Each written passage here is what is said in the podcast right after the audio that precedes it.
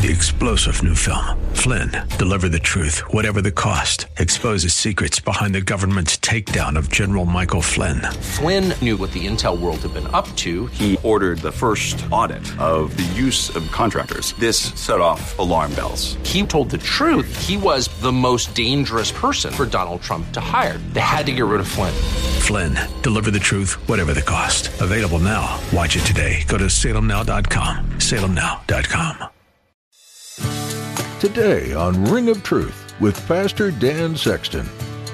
Our prayers, when we pray them, they rise to heaven, like smoke rising up. They rise to heaven before God. The Bible says that God even stores our prayers in bowls in heaven. I don't know exactly how He does that, but, but somehow God is able to take our prayers that we pray here on earth, they rise to heaven, and He stores them in heaven in, in bowls, which just shows that they're so, they're so precious to Him, so valuable to Him, that He keeps them and stores them in heaven. Did you know that the Lord stores your prayers to Him? In today's message from Pastor Dan, he encourages you that every single one of your prayers is stored by God. Every prayer you've ever prayed is considered precious and valuable to God. Pastor Dan reminds you that even when you feel like God doesn't hear your prayers, He does. Your prayers rise to heaven before Him. No matter where you're at in your walk with the Lord, keep seeking and pursuing Him. Keep on praying and asking for what you need. Now, here's Pastor Dan in the book of Ezekiel, chapter 41, for today's edition of Ring of Truth.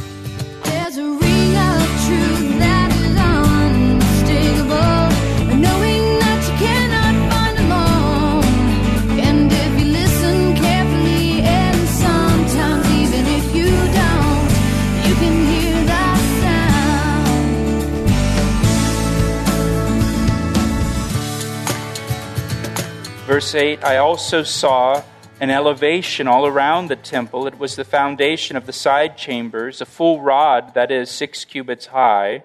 Thickness of the outer wall of the side chambers was five cubits.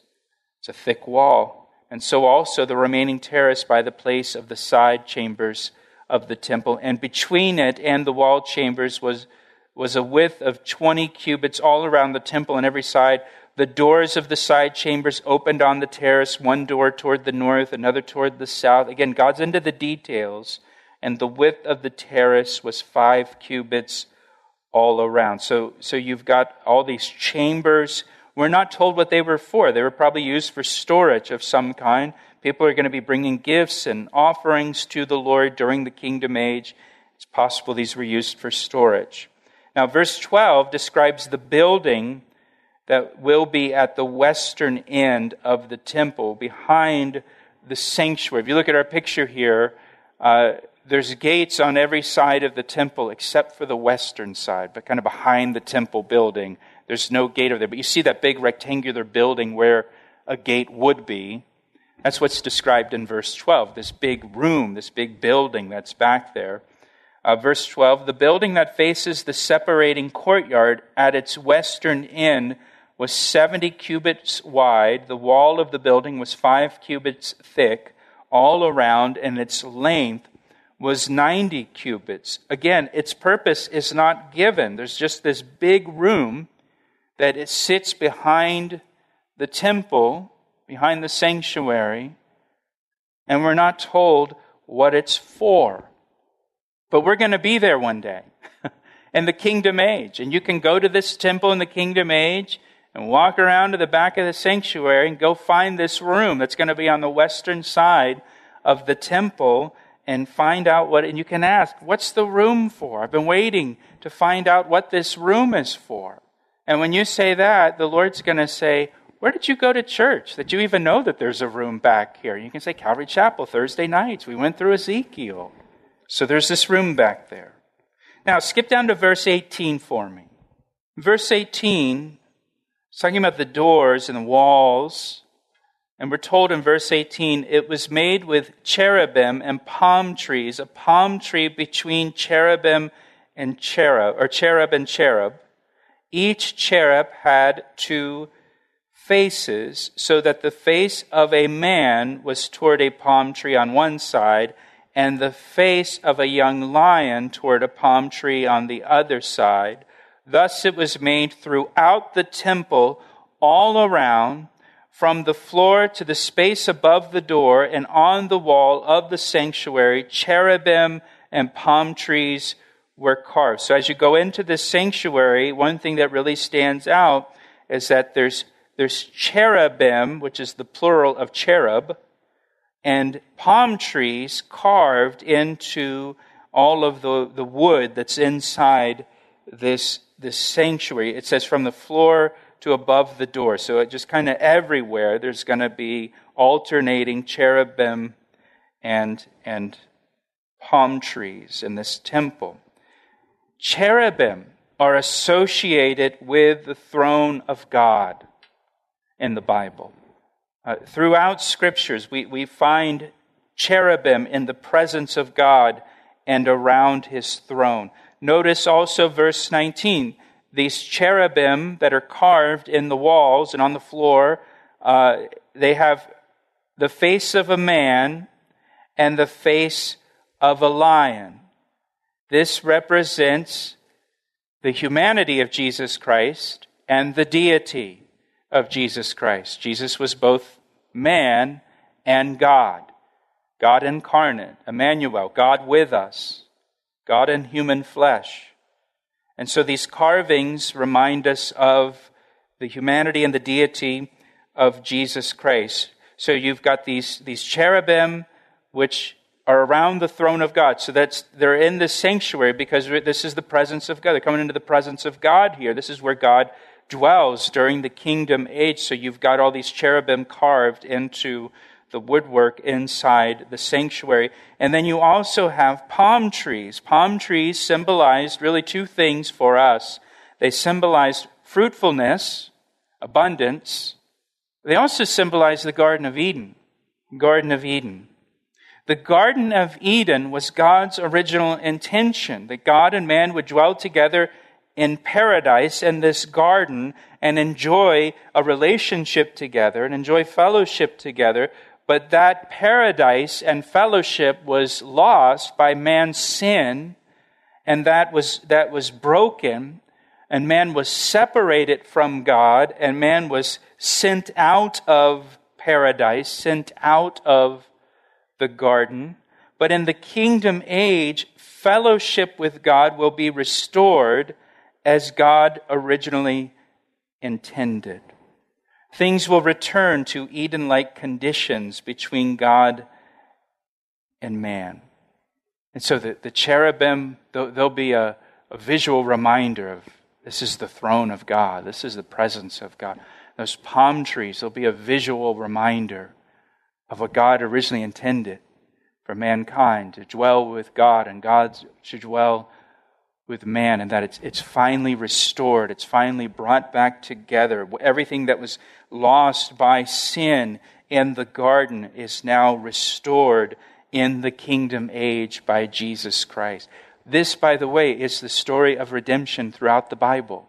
That, that God created this place where he could dwell with mankind and enjoy fellowship with mankind but man sinned against God. And that fellowship was broken. And man was cast out. But remember, before man was cast out, God covered man's nakedness with, with the skin of a sacrifice. So even in the garden there, you see, you know, a sacrifice, substitutionary atonement right there in the garden before they're sent out. Then they're sent out. God makes this promise that the seed of the woman will crush the head of the serpent. Genesis 3:15, right after the fall, God makes this promise. And then you have this unfolding story throughout scripture and throughout human history, just like the timeline that we looked at, of God seeking to restore what was lost in Eden. And so the story ends now. You have this kingdom age where God is dwelling with mankind once again in a place they have fellowship. Everything that was lost by Adam has been restored by the last Adam, Jesus Christ, and his sacrifice on the cross. That, that's the story. That's the story of history. That's the story of redemption through the Bible. It begins, it begins in a garden and it ends in a garden. Everything that was lost by Adam is restored by Jesus Christ. And so you've got these cherubim, you've got these palm trees as visual reminders of this, this restoration between God and man by Jesus Christ. And then, verse 21 and 22, we have a description of the altar of incense. The doorposts, verse 21 of the temple, were square. Isn't that great? You know, initially you read that, and, and of course, the first thing comes to mind that they're square in shape. You know, the first thing that came to my mind when I read that is that they're, they're not cattywampus. I've got a couple doors in my house that aren't square, that the builder just did a lousy job when he built them and installed the doors, and they're not quite square. But that's not what it means here. But that's what came to my mind when I first read it. Hey, the doors are square in the temple. As was the front of the sanctuary, their appearance was similar. The altar was of wood. It's three cubits high, and its length two cubits. Its corners, its length, and its sides were of wood. And he said to me, This is the table that is before the Lord. So, this is the altar of incense that sat before the Lord in this temple. It's standing in the holy place, just outside the most holy place where the throne of God sits in this, in this temple. And on this, this altar of incense, they would burn incense, and the incense, the smoke of the incense represented the prayers of people coming up before God in the temple. I, I don't know about you, but I, I find that so amazing that our prayers, when we pray them, they rise to heaven, like smoke rising up. They rise to heaven before God. The Bible says that God even stores our prayers in bowls in heaven. I don't know exactly how He does that, but, but somehow God is able to take our prayers that we pray here on earth, they rise to heaven, and he stores them in heaven in, in bowls, which just shows that they're so, they're so precious to him, so valuable to him, that he keeps them and stores them in heaven. And here in the, in the temple, you know, Herod's temple, Solomon's temple, the tabernacle, and so on, they had this altar of incense where the priest would go in and he'd burn incense on the altar of incense, and the smoke would rise. It would put off, you know, white smoke, thick smoke and it represented the prayers of the people rising up before God. And here you have in this millennial temple, you've got an altar of incense. Pastor Dan will share the second half of today's message in just a moment. But first, he'd like to take a moment to tell you how you can receive prayer for your needs. Do you need prayer today? Every week we receive prayer requests from our listeners. If you need prayer for anything at all, we would like to pray for you right now. You can share your prayer requests with us through our website, calvaryec.com. Again, that's calvaryec.com, or through our church app, or by calling us at 410 491 4592. And can I ask you to pray for us as well? Pray for the Ring of Truth radio ministry as we bring the Word of God to those who need it. Thanks, Pastor Dan, and thank you for praying. Now, let's finish today's message. Representing the prayers of the people. Now, in the New Testament, for, your, for your, those of you that are taking notes, uh, when the birth of John the Baptist was announced to his father, Zechariah, John's father, Zechariah, was a priest, and he's serving in the temple. And his job that particular day was to offer incense on the altar of incense in the temple. Again, representing the prayers of the people going up before the Lord. And, and we're told in Luke chapter 1, verse 9 there, it says, according to the custom of the priesthood, his lot, Zechariah, fell to burn incense when he went into the temple of the Lord. Now we're told Zechariah is, is old at this point, he's elderly, and this is probably the only time in his entire life as a priest where he had the opportunity to offer incense on the altar of incense. This is a very special occasion for Zechariah. It's a once in a lifetime opportunity for him as a, as a priest because there were just so many priests and you wouldn't get selected to do this, but maybe once in your life. And then listen to what it says. So this is when they'd offer the incense on the altar. It would create this white billowing smoke that would rise up, representing the prayers of the people rising up to heaven before the Lord. And it says in verse 10, as he goes into the temple, Zechariah, the whole multitude of the people was praying outside at the hour of incense.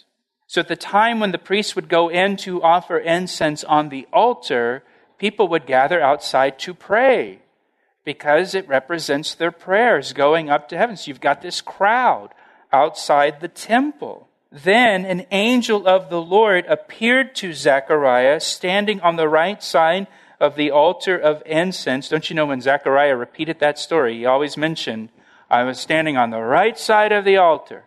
I'll never forget it for the rest of my life. I was on the right side of the altar when this angel appeared to me. But an angel appears, an angelic being appears, like the cherubim. This angel appears. And when Zechariah saw him, he was troubled, and, he, and fear fell upon him. But the angel said to him, Do not be afraid, Zacharias, for your prayer, singular, is heard. It's the hour of incense. This is when the prayers go up to the throne of God. You've got people gathered outside for the hour of prayer. You've got Zechariah inside offering the incense. Once in a lifetime opportunity. Never get to do this, but once in my life as a priest. And this angel appears, an angelic being, like the cherubim. And the angel says, Your prayer is heard. Not your prayers, plural, your prayer. Now, don't you know that we, we, there are things we pray for? Somebody needs prayer, you pray for them. But then we tend to have a prayer. There's, there's one thing in particular that we pray for. That it's just this prayer that we pray that is so deeply important to us that we keep praying it maybe throughout our whole lifetime, right? And so for Zechariah, the angel says, Your prayer is heard. What was his big prayer that he prayed throughout his life? And your wife Elizabeth will bear you a son, and you shall call his name John, and you will have joy and gladness, and many will rejoice at his birth. For he will be great in the sight of the Lord, and shall drink neither wine nor strong drink. He will also be filled with the Holy Spirit, even from his mother's womb. Zacharias' prayer that he had prayed for a long time is that he and his wife would have a child. And now this angel appears as he's offering incense on the altar of incense, representing the prayers. The angel says, Your prayer has been heard. And John knows, and Zacharias knows what prayer he's talking about. He tells him, You're going to have a son. This is a, this is a miraculous thing. It's a miracle because his wife is elderly, he's elderly. He's going to have this son. All that happens at the altar of incense. And here in chapter 41 now, we have in verses 21 and 22, you've got this description of the, the altar of incense that is there in this millennial temple. As we've seen, there's no lampstand, there's no table of showbread, there's an altar of incense. It just shows the importance and value that God puts on prayer. And then, verse 23 to 26, we have a description of the doors of the temple. And it says the temple and the sanctuary had two doors. The doors had two panels apiece, two folding panels, two panels for one door and two panels for the other door. So they had, you know, a double paneled door, and somehow these doors fold together, right? You know, it's, it's funny to me that people try to say that all of this language is symbolic and it's not talking about a literal temple it wouldn't, you wouldn't come up with describing a double paneled door that folds if it's just symbolic language. This is a very detailed, it's too detailed to just be symbolic. Verse 25 cherubim and palm trees were carved on the doors of the temple, just as they were carved on the walls. A wooden canopy was on the front of the vestibule. Outside, there were beveled window frames and palm trees on one side and on the other and on the sides of the vestibule, also on the side chambers of the temple, and on the canopy. God describes exactly the kind of door in the temple and the vestibule over the door. God is into the details. He's into the details.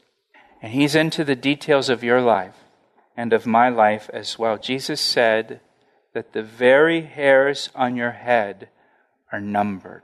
Not that God knows the total number of hairs on your head. He does know that, but that's not what Jesus says. Jesus says each hair is numbered, each hair has been assigned a, a number.